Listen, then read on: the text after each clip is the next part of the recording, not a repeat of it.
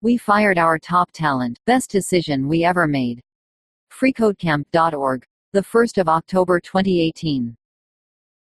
Jonathan Solorzano Hamilton, October thirteenth twenty seventeen. Eight minutes read. You will never be able to understand any of what I've created. I am Albert F. Asterisk Asterisk Asterisk in Einstein, and you are all monkeys scrabbling in the dirt. And so our resident genius, our Doctor Jekyll, explosively completed his transformation into Mister Hyde. He declared this in front of the product design team, developers, management, and pre-launch customers. One of our project sponsors had the temerity to ask when the problem crippling our product would be fixed. Genius is a fickle beast. Sometimes you have the good fortune to work with a mad genius. Other times you are doomed to work with pure madness. There are also times when it is hard to tell the difference. This story is about the fall from grace of an extremely gifted team member with a deep understanding of our product's architecture. He had an uncanny ability to forecast future requirements, and a ton of domain-specific knowledge. He was our top contributor. He was killing our flagship project. We'll call this person Rick. Rick was universally recognized on the team as the top talent. He was the lead developer and architect of our software projects. Anytime anyone had a question about code or needed help with a task, they would go to Rick. Rick had a giant whiteboard installed in his office used only for this purpose. It was always cluttered with the ghosts of past discussions that wouldn't quite erase. Anytime there was a particularly challenging problem, Rick would handle it. Rick had a server with the same specs as our production server installed at his desk. He used this to run the entire application stack independently and troubleshoot every layer at once. Rick didn't need anybody else. Rick preferred to work alone in his private workspace. Rick didn't need anything anybody else built. He built everything he needed from scratch because it was infinitely better than the paltry offerings of mere mortals. Soon, Rick stopped attending meetings. Rick didn't have time for meetings anymore because there was too much to code. Rick closed his door. His whiteboard lay fallow. Rick no longer had time to train anyone because he had too much to solve on his own.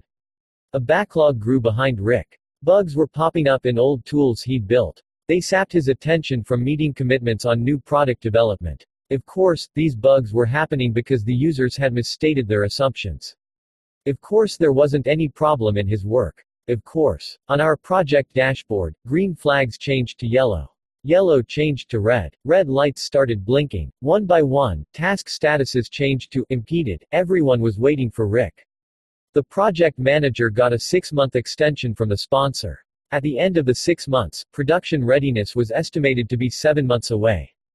At the end of a year, production readiness was two years out. Rick was churning out code faster than ever. He was working seven-day weeks, twelve hours a day. Everyone knew only Rick could pull the team out of this mess. Everyone held their breath and waited for Rick to invent the miracle cure that would mend this crippled project. Every day, Rick grew more belligerent and isolated. The mask was coming off. Jekyll was becoming Hyde. I participated in my first meeting with the project team about two years after the original agreed release date. I'd been aware of the project for a while, because it had grown infamous in my organization, but hadn't been assigned to it. I was sent in to see if we could save it. My first meeting on the project was the aforementioned Albert Einstein meeting. Hum. I dove into the source code. Rick was right, no one could possibly understand what Rick had created. Except for Rick. It was a reflection of the workings of his own mind. Some of it was very clever, a lot of it was copy-pasta, it was all very idiosyncratic, and it was not at all documented. I went to our C I O with the verdict. Only Rick would ever be able to maintain this product. Plus, every day that Rick worked on the project moved the delivery date back a week. Rick was destroying our product faster than he was creating it. We sat down with Rick and had a conversation about his role in the project. We reviewed our concerns. We sidestepped his self-comparison to Albert Einstein. We explained our new strategy. The team was going to collaborate on building a new product from scratch. This effort would be very limited in scope and would only provide the bare essentials to get us to production. The whole team would contribute and be able to support it. No more bottlenecks. How did Rick react to this? The only way Rick could. Rick exploded. Rick wanted no part of this farce. If we couldn't appreciate his genius, that was our fault, not his.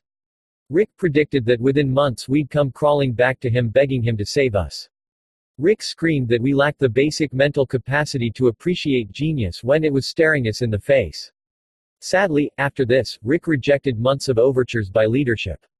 He refused to take time off or allow any work to be delegated. He rejected repeated attempts to introduce free open-source frameworks to replace his hard-to-maintain bespoke tools. He reverted code changes, including tested bug fixes, by other developers. He asserted that he wouldn't be held accountable for supporting other people's work. He continued publicly belittling his colleagues. We fired Rick. It took about a week for the dust to settle. It took time for the shock team to gather themselves after losing their embattled guru. Then I saw them huddled around a whiteboard. They collaborated. They designed a replacement product. It would be much simpler. It wouldn't have all the bells and whistles. Nor would it anticipate requirements from five years down the product roadmap. Rick's product supported a dynamic workflow with over fifteen thousand permutations. In reality, ninety-nine percent of our use cases followed one of three paths. The team hard-coded the workflow.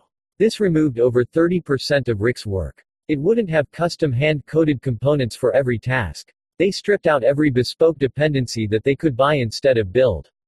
This removed hundreds of hours of Rick's contribution. But it also removed thousands of hours of technical debt. We obtained an agreement from the project sponsor to shut off some edge case functionality. This had served only five percent of our pre-launch user group and was responsible for about a quarter of the product's complexity. We re-released the product to this group. It consisted of ten percent of Rick's original code, which was pretty stable. It also had a few thousand lines of new code to replace about one hundred fifty thousand lines of incomprehensible mess. The team had replaced five years of work in about six months. Over the next few months, we expanded from pilot to full customer release. Not only had we replaced what Rick had built, we sped past him and fully launched the product, all in under a year. The result was less than a fifth the size and complexity of what Rick had built. It was also hundreds of times faster and nearly bug-free despite having been assembled in a fraction of the time and serving ten times as many customers. The team went back to Rick's other products. They threw away his old code there, too. They re-released another product of his after three years in development, with three months of concerted team effort. There were no Ricks left on the team. We didn't have any mad geniuses building everything from scratch. But our productivity was never higher. Rick was a very talented developer. Rick could solve complex business logic problems and create sophisticated architectures to support his lofty designs. Rick could not solve the problem of how to work effectively on a team.